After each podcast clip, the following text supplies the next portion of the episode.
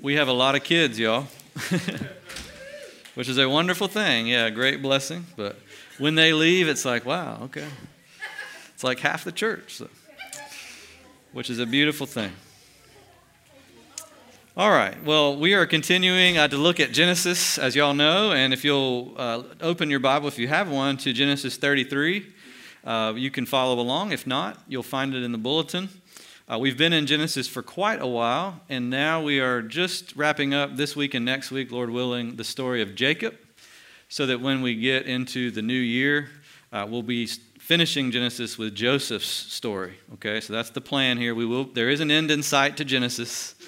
Uh, but I hope that we've all recognized that so many of the biggest Bible themes are dealt with right here in the first book.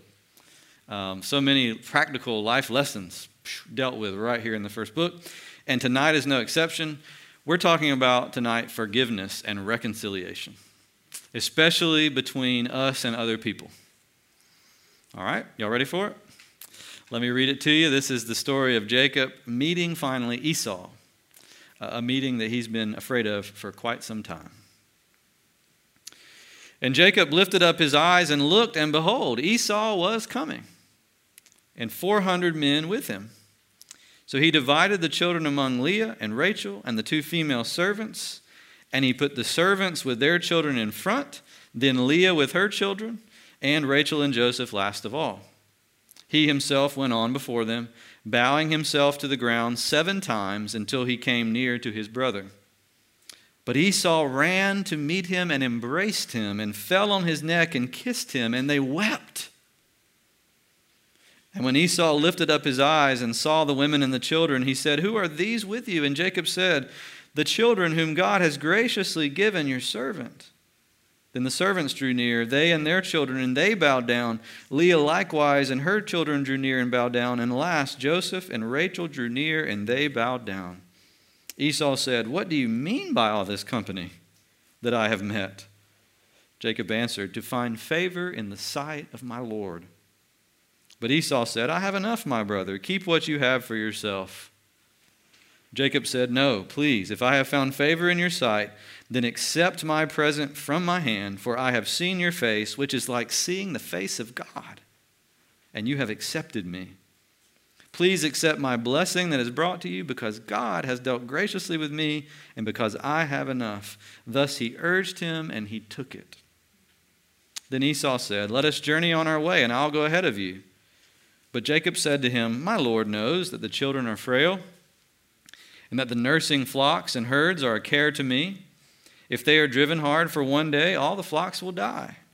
Let my Lord pass on ahead of his servant, and I will lead on slowly, at the pace of the livestock that are ahead of me, and at the pace of the children, until I come to my Lord in Seir. So Esau said, Let me leave with you some of the people who are with me. But he said, What need is there? Let me find favor in the sight of my Lord. So Esau returned that day on his way to Seir. But Jacob journeyed to Succoth and built himself a house and made booths for his livestock. Therefore, the name of the place is called Succoth. And Jacob came safely to the land of Shechem, which is in the land of Canaan, on his way from Padan Aram, and he camped before the city. And from the sons of Hamor, Shechem's father, he brought, bought for a hundred pieces of money the piece of land on which he had pitched his tent. There he erected an altar and called it El Elohe Israel. This is the word of the Lord. Well, have you ever had a meeting that didn't go the way you expected it to go? Everybody laughs. Why? because we've all had it, right? Uh, now, when I ask you that question, what do you normally think of? usually it's like worse, right? You're probably in your mind thinking, I expected it to be good, and man, was it not. It was terrible. But are there occasions where you expect a meeting to be bad, and you surprisingly and gratefully find out it wasn't as bad as I thought? Well, they, that maybe happens less often than the first one. But at least here in this case, Jacob can say, I was terrified. I did not want to meet Esau. I thought all the worst things were going to happen. And yet, when I finally met Esau, Esau was actually ready to embrace me. he didn't want to kill me,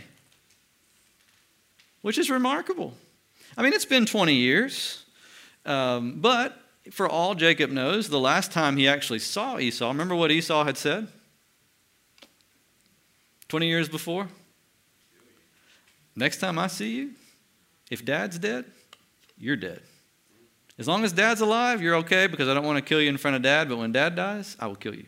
Well, that's the last he heard. That's not very comforting. And yet, when he comes to Esau here, something has happened in Esau's heart. Something amazing, actually.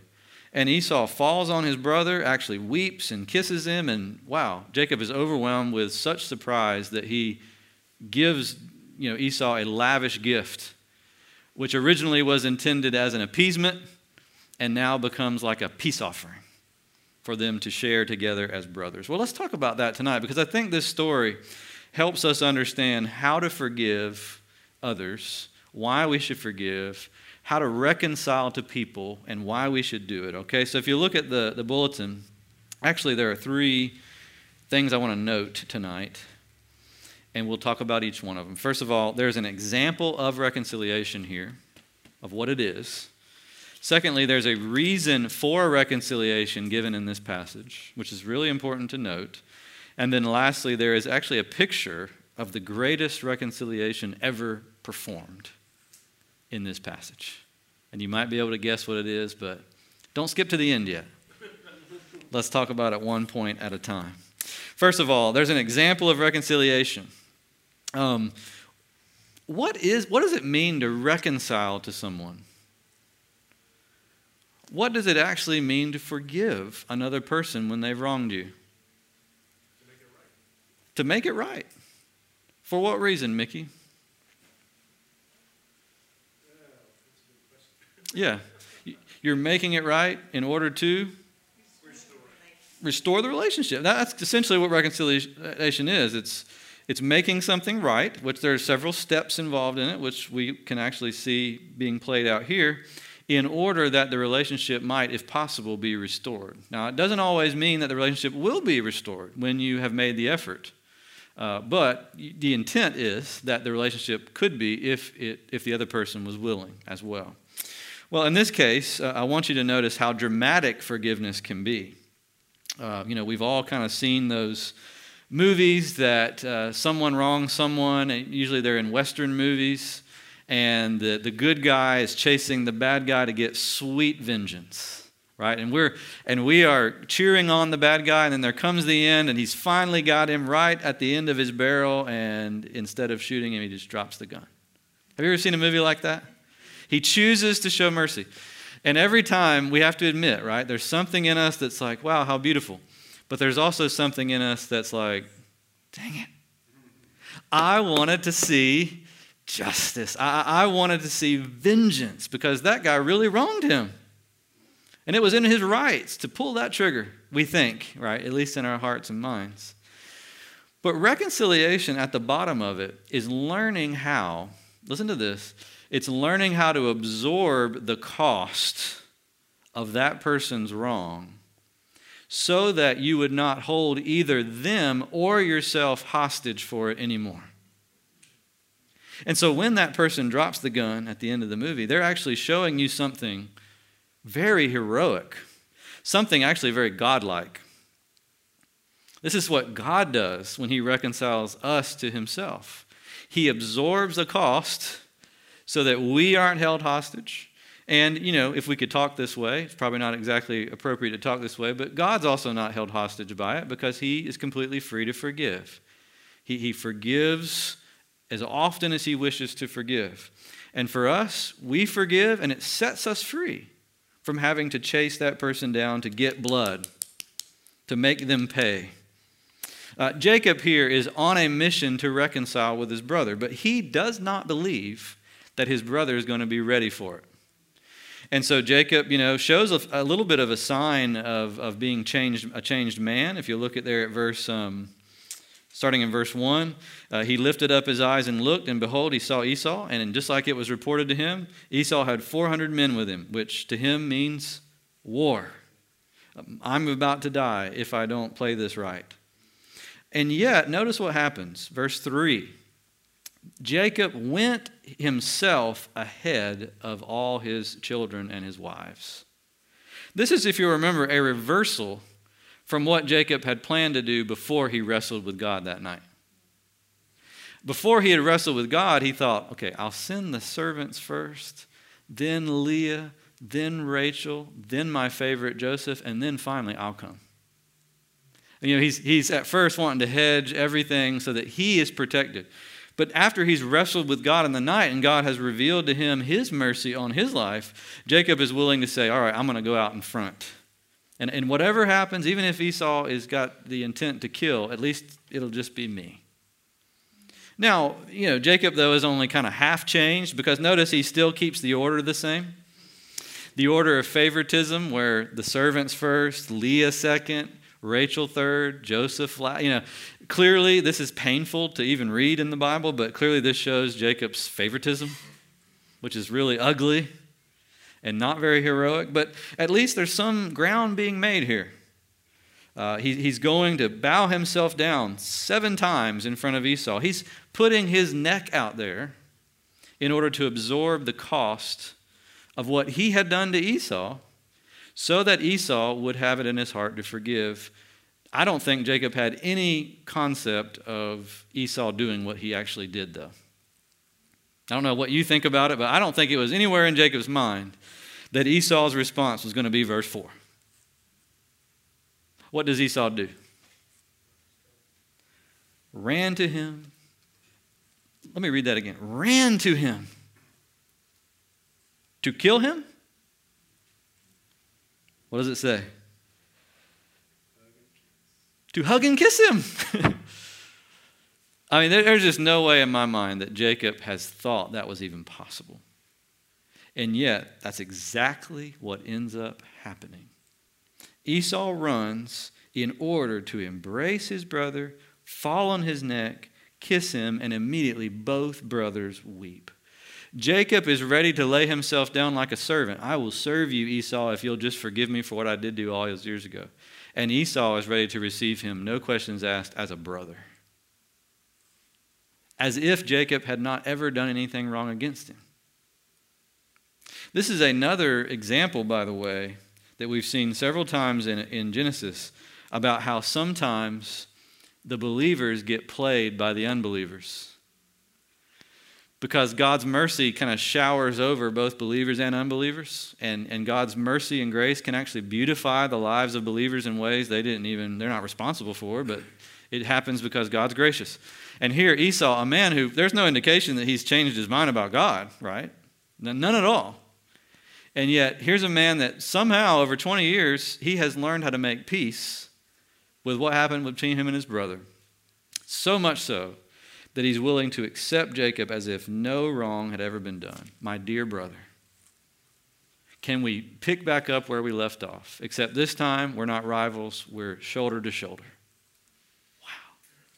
What, what do you think, by the way, it was that God did in Esau's heart to get him to that point? Well, it looks like he was blessed. I mean, he seems to have as much, if not more than, you know, uh, Jacob. Yes. An army with him. That's right. That's probably a huge part of it. That's right. Yeah, God's kindness in blessing him materially had probably eased a lot of his anxiety about being ripped off. Um, you know, which is what had happened. He'd been ripped off by his brother. And in Esau's mind, the blessing of Abraham, the blessing of Isaac, was, as best we can tell, it was purely material. Right? He only thought of it as a material thing. So he was sad that Jacob had stole the materials away. Now, really, the biggest thing Esau had lost was the spiritual blessing, the grace of being in the covenant family. But he didn't even have categories for that. But when God blessed him with material things, it, it opened up his heart and softened his heart towards his brother who had stolen what he thought was just material things. And so 20 years later, he's able to say, hey, let bygones be bygones. Looks like I'm richer than you anyway. So let's, let's make up. You know, the world has been kinder to me than you. You spent, you know, 20 years up in the desert up there chasing around somebody else's sheep. I heard all about it. You know, I read the Desert Times and you know, the gossip around the desert was you were really getting it stuck to you, and here I have been just amassing wealth. So why not let's just be brothers? Whatever it was, it doesn't really actually matter in this case, except for the fact that God is being kind both to Esau and to Jacob because anytime we hold grudges, anytime we're unwilling to extend forgiveness and to at least try to reconcile with people, we are actually putting ourselves in prison. We're putting ourselves as hostages uh, that, you know, of our own making, really. You know, we, we are putting ourselves in the cell and locking it and then throwing the key out. Uh, if we aren't willing to let go of what people do to us. It doesn't mean that we ignore that what people do to us is really bad. It doesn't mean we act like it's not bad. It does not mean that we don't want to see some form of justice done or, or some form of, of uh, you know, restoration of goods or whatever done. Sometimes that's necessary. But, but even if the restoration of goods doesn't happen, forgiveness still says, I am not going to inwardly hate you. Inwardly, I'm going to forgive you. Inwardly, I'm going to offer reconciliation, whether you receive it or not. And of course, the model for this is God and how God treats us. Uh, to whom does God offer forgiveness? In the gospel message? To the world, right? He, he offers forgiveness far and wide. Come to Jesus, repent and believe, and you shall be forgiven. Who actually gets the forgiveness of God? The ones he calls, and the ones who receive that gift. The ones who by faith say, Yes, I, I will repent and I will embrace what you have offered to me. But the indication is God is still offering. God is still putting that free offer out there for people to receive. Um, same thing for us. Everybody that we apologize to or everybody that we confront about what wrong they've done to us will not always cooperate, will not always want to apologize, will not always want to accept our apology. But what is in our responsibility is to let it go within ourselves because of what God has let go in our case, what He has forgiven us, so that uh, as much as depends on us, we're at peace with them and we are free. Uh, Jacob has this in his heart, but he, you can tell he doesn't really think it's going to be in Esau's heart. So he's trying to like hedge his bets for the worst case scenario. And yet God has just overwhelmingly been kind to Jacob and blesses him with the best case scenario. And these brothers are able to make amends. Uh, the relationship is not exactly the way, you know, it's not perfect. We'll see that in just a second, but it's at least not antagonistic anymore. They're not after each other's heads, which is a huge blessing. And so, you know, as, as we read this, you know, I, I, I was thinking this week myself, and I, I would encourage you to think are there any relationships in your life that need this kind of reconciliation? Are there any moves you need to make? Whether that is coming to someone to apologize, kind of like Jacob was doing, or whether it's Esau, whether you need to run towards someone and offer your forgiveness to them for what they've done to you. Um, it's a beautiful thing, it's a godlike thing, it's the basis of our whole faith, and um, it ultimately sets us free. All right, so that there's there's reconciliation, a um, an example of it here in this story. Now, there's also a reason for it given in verses 12 through uh, 17, and this this um, this point is a little bit subtle, but I want to try to draw it out. Uh, look at verse 12. Uh, Esau said, Okay, let's journey on our way, and I'll go ahead of you. But Jacob says, My Lord knows that the children are tired, the, the flocks will die if I drive them. And so you go on ahead, and I'll meet you later. And then it turns out that Jacob ends up going in the opposite direction. Uh, we got to talk about this. Okay, so think about Esau. When Esau says, Let's journey on our way and I'll go ahead of you, what does he mean? What is he looking for?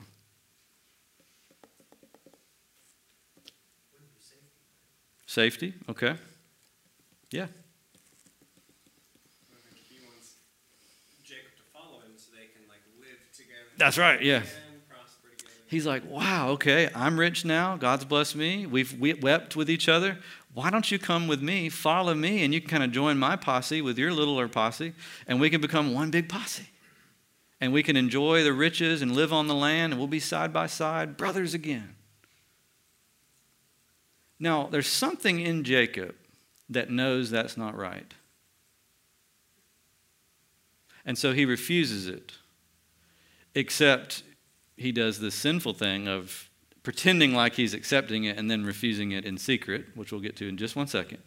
But he knows in his heart he's not supposed to do it. Now, why? Think about that.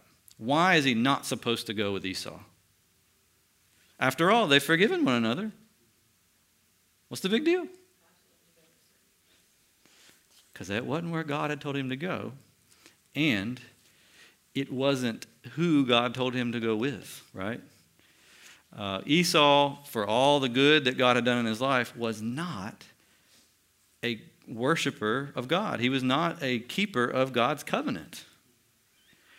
For Jacob to be yoked, so to speak, with Esau, tied to Esau like in this business sort of partnership, would have been a betrayal of God's calling in his life.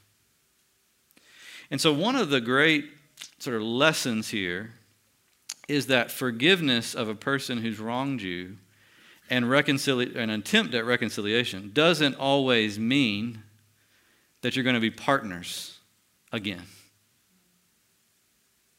Doesn't always mean that. It still may mean you need to go your separate ways. Forgiveness doesn't mean always that you've got to be best friends or, that, or, or that you've got to be yoked, especially in this case. Jacob had a calling on his life by the covenant of God to be a peculiar people, to be a special people devoted to him. Jacob could not go to a foreign land away from the promised land and mix together with idolaters, which is what Esau had become. Remember, he had married all the Philistine women and all the Amorite and Hittite women, and they were, by this point, worshiping all kinds of gods in all kinds of ways. And though Esau had forgiven Jacob, and though Jacob had expressed his apology and had really shown his sincere, um, you know, sadness over what he had done and heartbrokenness, it still was not the right thing for them to be together.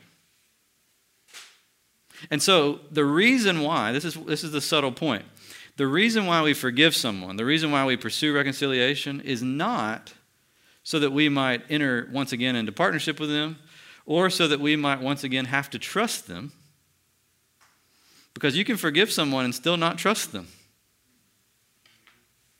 You ever done that? It's something you should try because you're going to have to do it a lot in your life. Um, because, right? Because forgiveness is given, trust is earned over time. Now, someone may earn your trust back, and you should, in certain cases, of course, you should give them the opportunity to earn that trust back. But trust, nevertheless, is earned. And um, forgiveness is a different matter. And so Jacob forgives, but he doesn't trust, and rightfully so.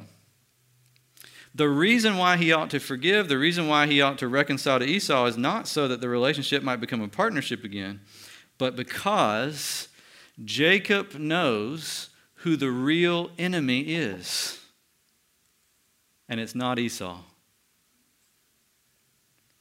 And Esau probably hasn't learned this lesson deeply, but at some level he has come to understand too that the real enemy in his life is not Jacob. Here's the point. I told you it was subtle, but I want you to hear this.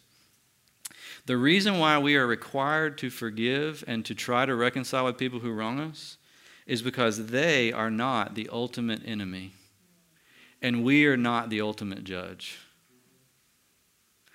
Okay, first of all, who is the ultimate judge? God. We must let God judge them. We must let God get vengeance. Vengeance is mine, saith the Lord, right? That's a very famous verse.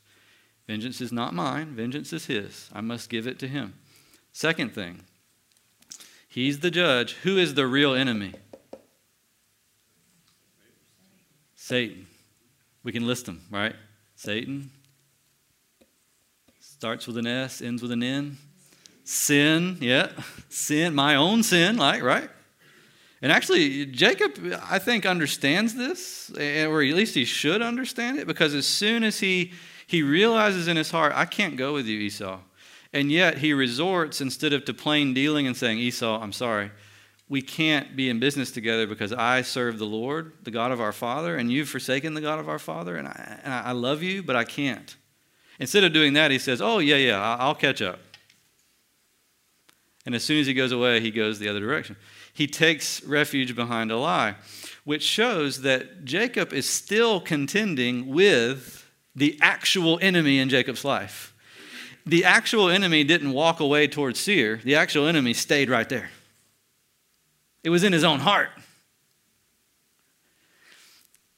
That's huge.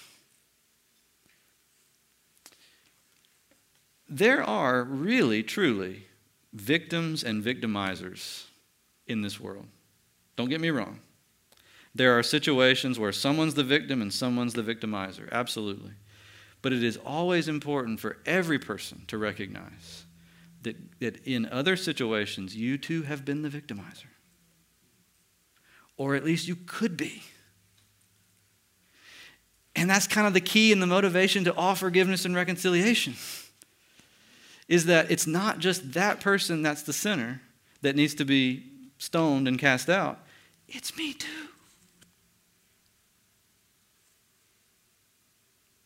I think, you know, after all this time, you know, 20 years of trying to run away from God, Jacob has finally got that. Now, it hasn't made him a perfect person. He's still continuing to sin, but at least he knows where the fight is. He lets Esau go. I don't have to fight you because I got my own stuff to fight. I don't need your blood to satisfy my soul. God hasn't taken my blood when He could have many times because look at all the stuff I've done against Him. Do you see? A reason for reconciliation is recognizing that each and every one of us have hurt other people. Each and every one of us have needed to be forgiven. You know, uh, Tim Keller uh, wrote a new book recently, and I, I, do recommend it to you. I haven't, I've only gotten a little bit into it, but it's called Forgive. It's a great book, it's brand new. Uh, Forgive. Why should I and how can I? And he tells a story uh, towards the beginning of the book, which I thought was really, really uh, good. Uh, it, it described this point, I think, very well about a young man who uh, was 15 years old, uh, living in Brooklyn. He had gotten kind of caught in various street gangs in Brooklyn, New York. And uh, one day he was shot six times uh, during a gang fight, and he was left paralyzed from the waist down. And he sat for you know most of the next year in a hospital room in New York City, and he spent most of that year laying in the hospital room fantasizing about revenge. Uh, later, he wrote about this experience and he, he talked about how revenge had consumed him, that it was all he could think about. Uh, he thought day and night about it. when he got better, he would go and find that kid who shot him and he would make him pay. And it would be sweet. Because I would finally get, look at what he's done to me. He's taken away my ability to walk, he's taken away all these things. But here's what he says. And listen, listen to this. When he was lying on the sidewalk immediately after the shooting, he had instinctively called out to God for help. And to his surprise, he had felt a strange tranquility. Now, during his rehabilitation, a new thought struck him. Namely, that if he took revenge on this kid, why should God not pay him back for all his sins? And this is him writing now, the boy. You see, six months before this happened, I shot a kid for no reason except that a friend told me to do it, and I wanted to prove how tough I was. Six months later, I'm shot by someone because his friend told him to do it. That thought, he says, was electrifying. He could not feel superior to the perpetrator. They were both fellow sinners who deserved punishment and needed forgiveness. And here's what he, what he writes. Think about this. In the end, I decided to forgive. I felt God had saved my life for a reason and that I had a better purpose to fulfill. And I knew I could never go back out there and harm someone. I was done with that mindset and the life that goes with it. I came to see that I had to let go and stop hating. It's true story. Powerful story, right? How quickly our hearts can forget about the guy we shot six months ago when we get shot six months later. And yet, how God can use our times of desperation when we call out to Him and He comes and blesses us, like Jacob in the wilderness getting wrestled by God into submission. He can use that to remind us of His kindness towards us so that when someone wrongs us, it wouldn't be hate that spews out, but a, but a desire to make, make it right, a desire for peace. Forgiveness always, you know, it's not that the man had to say, well, it's not a big deal that you shot me. Same thing now. Uh, we should not expect that those who are victimized by us or by others should just say, oh, well, it doesn't matter. There's no thing that you ever have to pay. Uh, that's never the case. I'm not saying that. But I'm talking about on a spiritual level. If we're going to lock ourselves out of the prisons of revenge and, and hate, we're going to have to reckon with the fact that yes, they wronged us and they wronged us in a tremendous way, but God is the judge and the real enemy is not them after all. The real enemy is Satan, the real enemy is sin, and it's in me too. And if God required my sins of me, I would be dead. But He hasn't. Graciously.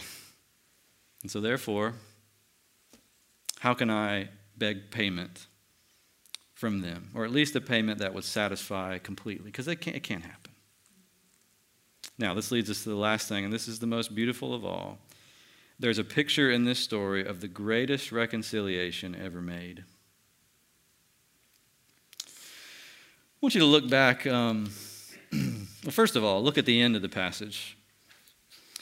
And notice what Jacob does after all this is done.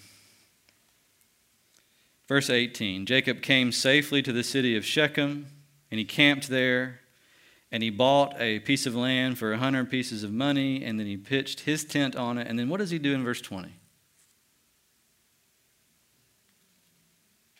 What's he do? Built an altar. What does that mean? He wants to worship. He wants to give thanks to God. He wants to acknowledge the Lord's presence in his life, the Lord's mercy. In fact, he calls the altar El Elohe Israel. God, the God of Israel. Remember what his name is at this point Israel. God has renamed him Israel instead of Jacob. God, you're the God of me. You're, you're my God. This is an altar I want to build to your honor. What, what does Jacob realize? This forgiveness that has happened between me and Esau, it didn't lead to partnership because Esau is unrepentant. But it did lead to me being able to be locked out of a prison of my guilt and him being locked out of a prison of his vengeance. And so I'm going to worship you because I know that you ultimately are responsible for the good that was expressed in this reconciliation moment. You are the author of, of reconciliation. And if you'll go back in the passage, you'll see kind of what he means by that in verses 4 and following again. Uh, listen to this again and think about New Testament, um, you know, New Testament similarities, okay? Esau ran to meet him and embraced him and fell on his neck and kissed him and they wept. Have you heard that anywhere in the New Testament? The parable of the prodigal son, Jesus basically lifts that out and says exactly the same thing about the father running after the prodigal son, falling on his neck, embracing him, kissing him, and weeping. It's exactly the same. Who is the father in the prodigal son story? God right? It's, it's a, an example of how God reaches out to sinners like us, whether we're the prodigals or whether we're the older brother, self righteous. God is reaching out in mercy. To the prodigal who returns home, he is running back like Esau did to Jacob. This is a picture of the greatest reconciliation ever made. In fact, Jacob knows that's exactly what's happening because in verse 10 he says, I have seen your face, Esau, which is like seeing what? Face God. And you have accepted me. What in the world does he mean by that? What does he mean? Seeing Esau's face is like seeing God's face.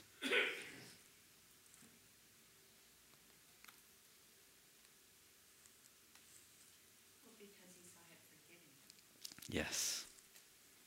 He saw a face forgiving, right? He saw a face accepting. He saw a face weeping. He saw a face kissing. He saw a face running. He saw that in spite of all that he had done to wrong Esau, and it had been significant, Esau was still pouring his heart of love out to him. And he said, Wait a minute, that reminds me of somebody.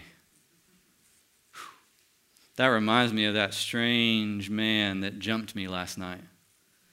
And, and as the sun was coming up, I realized this ain't no man. I won't let you go till you bless me. And he saw it in his eyes. He saw that same look, right? In other words, the greatest reconciliation that has ever happened in this world is when God sent his son into the world as if to run after us when we were running away from him when God put his son to shame and to death on the cross because we deserve to be put to shame and death. When God laid his son's cold, dead body in a tomb for three days because we deserve to have our lives stripped from us forever. The greatest reconciliation occurred in that moment. Instead of making us pay for what we had done against God, God paid for it.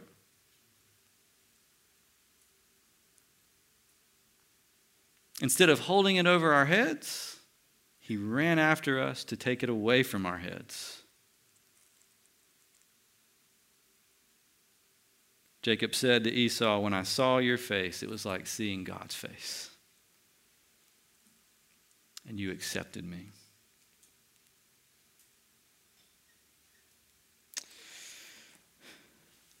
Forgiveness is hard. Everybody with me? Real hard. Reconciliation, extremely hard. Oh, it costs.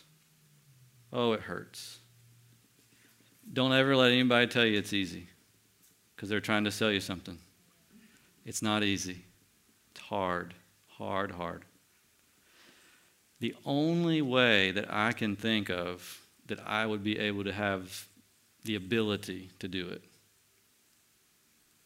is if I first had stared into the face of God doing it to me.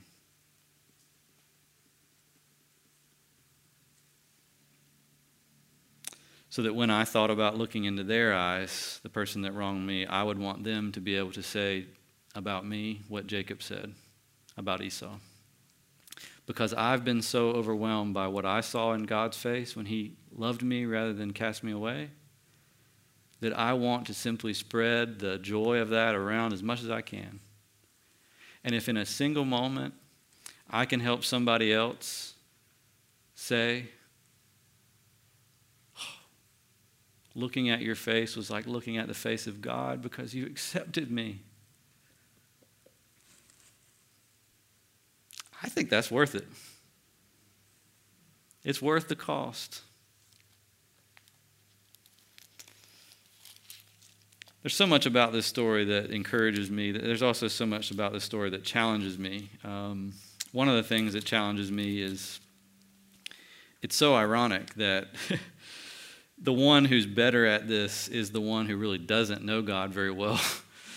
um, that also reminds me of another story Jesus tells of the Good Samaritan, right? Where, where the two religious people don't know how to love, and then the Samaritan guy who doesn't know anything good about religion is able to help, right? I mean, Jesus is always wanting to show us that God's grace is equal opportunity and that we should never presume on his grace. He can give it wherever he wants, whenever he wants. But there's also something real humbling because I see myself a lot in Jacob, you know. Uh, instead of wanting to own up and ask forgiveness or to give forgiveness. You know, I want to scheme and I, I want to say, yeah, i am right behind you. Go ahead, I'll follow you. while I'm going the other way. You know, I want to do all those things that are more convenient, less costly. And yet, this story, I think, is always in the Bible pushing us, pushing us, pushing us. If you've seen the face of God accepting you, be the face of God, accepting others.